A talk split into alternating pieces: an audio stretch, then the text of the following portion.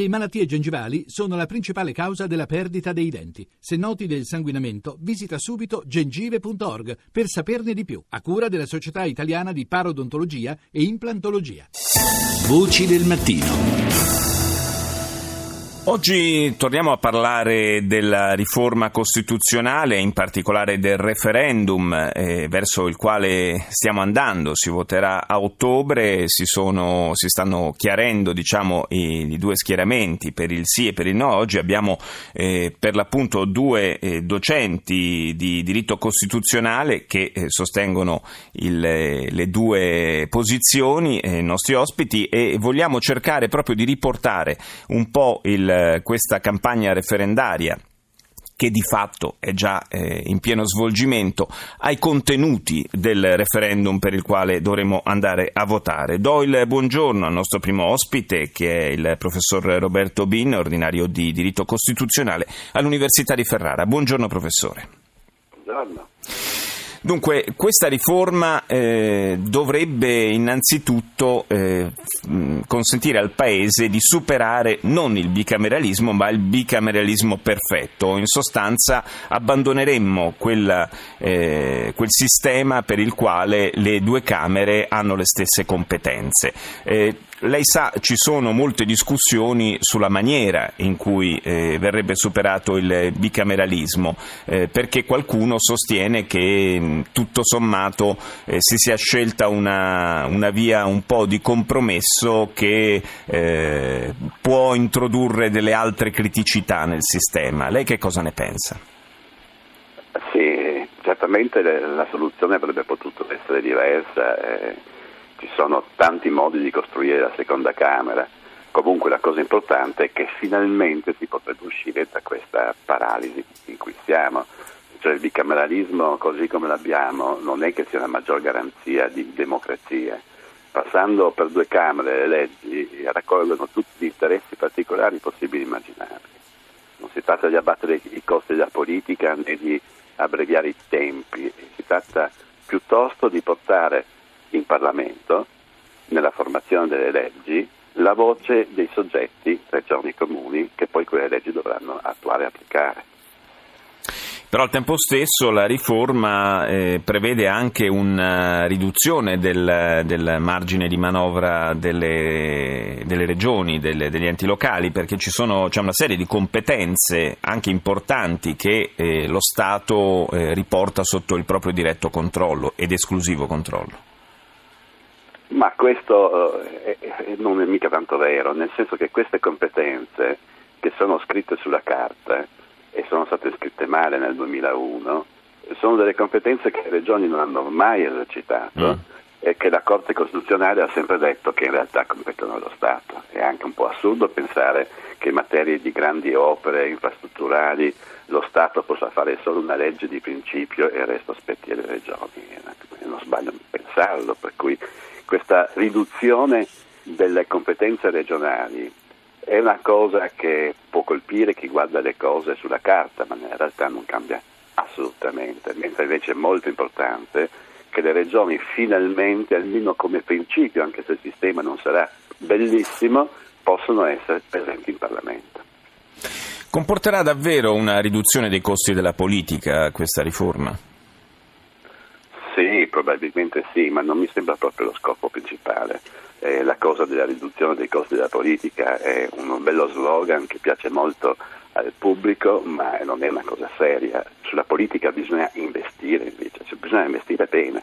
È la, è la, guida del paese, nessuno può pensare che, un, che un'impresa, una struttura complessa, un sistema complesso non possa investire su chi la guida. Il problema è che noi investiamo male i soldi per la politica. Allora questa riforma qualche diminuzione di costi indubbiamente la, la comporta. Il eh, modo in cui verrà formato il Senato eh, in base a questa riforma eh, al momento ancora eh, non è stato chiarito completamente, ci dovrà essere una, eh, una legge al riguardo, una legge diciamo, che, che ne regoli proprio l'elezione nei dettagli. Sì, infatti ci vuole la legge, la legge è molto importante ma ancora più importante riuscire a capire come si organizzerà il Senato e come si organizzerà il Senato che prevede la rappresentanza delle regioni eletta dai consigli regionali con la conferenza Stato-Regione che è il motore politico-amministrativo della collaborazione tra Stato e Regione. È tutto da inventare ancora, tutto da costruire.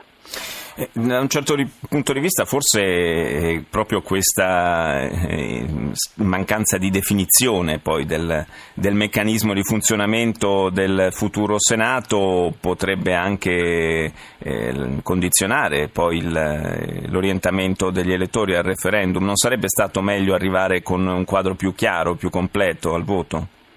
Ma guardi, io a queste cose non ci credo, nel senso che le istituzioni possono essere disegnate nei grandi tratti sulla carta, ma poi devono vivere nella concretezza. Lei pensi che il Senato che noi oggi vogliamo eh, modificare non è affatto il, segna- il Senato che volevano i nostri costituenti, è una cosa che si è formata un po' alla volta anche con la riforma costituzionale del 63, cambiando i tratti sostanziali di quel sistema bicamerale. Ed è probabile che eh, eh il nostro sistema bicamerale avrà un'evoluzione ancora continua per alcuni anni, è bene che sia così. Quindi potremo probabilmente assistere a una serie di ulteriori aggiustamenti nel tempo, mi sembra di capire che lei ritenga, professor Bin. Forse sì, ma soprattutto aggiustamenti a livelli di prassi, di regolamenti interni e di organizzazione delle cose. Non, non è necessario forse una riforma costituzionale, anche se può accadere. Guardi, questa è la normalità delle cose. Se noi guardiamo la storia, per esempio, dell'Unione Europea, l'Unione Europea, le istituzioni si sono modificate tramite accordi politici e solo dopo i trattati hanno consolidato quello che avevano ottenuto le istituzioni.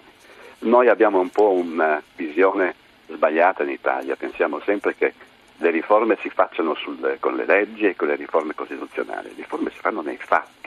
Le leggi le, le, le leggi costituzionali servono soprattutto per consolidare, per togliere gli ostacoli. Beh, molto, molto si fa in effetti in tutti i campi poi con, eh, con la prassi, con, eh, con, la pratica di applicazione delle leggi. Grazie al professor eh, Roberto Bin, docente di diritto costituzionale all'Università di Ferrara e ora do il buongiorno al professor Gaetano Azzariti che insegna diritto costituzionale all'Università La Sapienza di Roma. Buongiorno. Buongiorno a lei.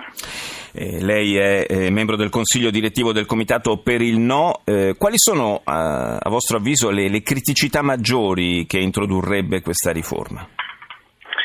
Ma sostanzialmente ho l'impressione che questa sia una riforma che finirà per peggiorare l'attuale assetto di poteri, che già è squilibrato a favore del governo, sostanzialmente riducendo l'autonomia del Parlamento, in particolare della Camera, che insieme a combinato risposto tra la riforma costituzionale e la legge elettorale diventerà servente del governo e creerà un, un Senato, conserverà l'organo Senato eh, rendendo piuttosto confuse le sue funzioni, di rappresentanza delle istituzioni sì, ma anche eh, svolgerà per esempio attività di valutazione di tutta l'attività della pubblica amministrazione, tutelerà le minoranze, in sostanza non si saprà bene che cosa fa, farà, eh, rimettendo al futuro, all'auspicio di un futuro equilibrato, una sua collocazione all'interno del sistema.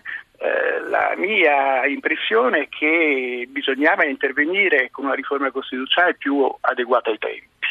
E I tempi, la crisi, la vera crisi del diritto costituzionale è essenzialmente dettata dalla crisi del Parlamento. Eh, attualmente lo vediamo, c'è eh, dire, lo spostamento del potere normativo dal Parlamento al governo che emana decreti legge, deleghe, eh, il Parlamento che in qualche modo non riesce più a discutere anche in fondo la riforma costituzionale, ma non solo, la, l'iter eh, di discussione è stato un iter di discussione che si fa per dire, di discussione eh, tra ostruzionismo da un lato e e richieste di fiducia o imposizioni di eh, non discussione di evidentemente, evidentemente mostra dire, eh, il vero volto della crisi costituzionale italiana il Parlamento e invece si è guardato ad altro, al rafforzamento del governo.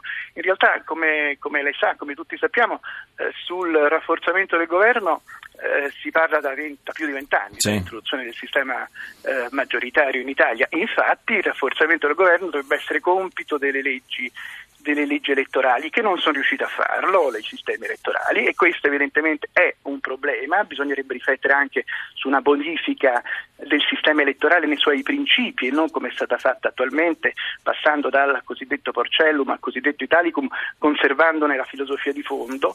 Ehm, e, e, e, direi anche che per rafforzare il governo, eh, almeno questa è la mia idea, eh, se si vuole rafforzare il governo bisogna in qualche modo trovare un equilibrio, un riequilibrio sul Parlamento, invece il Parlamento è abbandonato un po' a se stesso. È anche, vero, è anche vero, che la, la, legge elettorale in questo caso non è in discussione, cioè il referendum si voterà no, certo. su altre cose, non, eh, è chiaro che poi le due cose si influenzano e non poco, però insomma gli elettori andranno a valutare il, le norme di, di, riforma della Costituzione, non la legge elettorale che può cambiare eh, svariate altre volte nel, nel prossimo futuro evidentemente. Assolutamente sì, assolutamente sì. Il disegno è unitario, come mi sembra anche lei accennasse, il disegno è unitario, ma i testi sono evidentemente diversi. Eh, io direi così, se posso eh, dirla dal mio punto di vista evidentemente, eh, il, il, l'eventuale insuccesso del referendum, o meglio successo dei no del referendum, eh, porterebbe con sé come conseguenza direi naturale una necessità di modifica de, anche della legge elettorale. Eh, io vorrei dire questo anche a proposito eh, di quello che solitamente si dice il no è conservatore, il sì è progressista, ecco questi sono buoni slogan politici ma in realtà non rispondono alla realtà. Ecco, eh, il, tanto il sì quanto il no certamente, produrranno un modifica radicale, anzi se devo dire ho l'impressione che la vera modifica radicale, una maggiore modifica potrebbe essere innescata da una vittoria dei no perché rimetterebbe in discussione tutto quanto è stato eh, fatto fino ad ora. E direi non fino ad ora dall'attuale governo e dalle attuali maggioranze, ma fino ad ora eh, in una lunga stagione che forse va da vent'anni avanti da vent'anni a questa parte, che in qualche modo ha sempre insistito più sulla verticalizzazione dei poteri, la concentrazione del potere. Ecco, se si riuscisse ad invertire la rotta introducendo eh, nel, nel, sistema politico, che se dovessero vincere no dovrà pur prendere atto, eh, l'idea che eh, a questo punto si tratta di meglio distribuire il potere e in qualche modo anche far funzionare meglio gli organi, beh, questo sarebbe una grande spinta eh, per l'innovazione. Io le dico, eh, non, non, le farò certo la mia riforma costituzionale alternativa, però le dico appunto che eh, bisognerebbe, bisogna, io credo, modificare il sistema bicamerale ma una, con una soluzione più, più, limpida, anche più radicale. Mm. Se si vuole cambiare il sistema bicamerale, come ripeto, è, è opportuno, si passasse a una soluzione di un'unica Camera, cioè si abolisse direttamente il Senato. D'altra parte Senato, i Senati servono o come è stato in Italia per raffreddare il conflitto e questo durante la guerra fredda e questo non è più, oppure nei sistemi federali dove in qualche modo si punta tutto su, eh, sulle, sulle, federazioni, sulle diciamo, regioni o gli stati federali, che dir si voglia. Eh, in Italia eh, l'esperienza regionale eh, non ha dato un buon esito, oggi se c'è un istituzione in crisi sono i consigli regionali. E, e, allora, e allora, tanto vale eh, abolire il Senato, introdurre, costituzionalizzare evidentemente la conferenza Stato-Regioni o comunque organi di raccordo tra lo Stato centrale e gli enti territoriali che continuerebbero a svolgere evidentemente funzioni amministrative anche molto rilevanti, si pensi alla sanità per esempio, eh, ma in qualche modo ne guadagnerebbe come dire appunto l'autonomia degli organi. Sì, è una maggiore, una maggiore linearità anche dei ruoli. Torneremo naturalmente su questi temi, grazie al professor Gaetano Azzariti del Comitato per il No, ora la linea al GR1, noi ci sentiamo domani.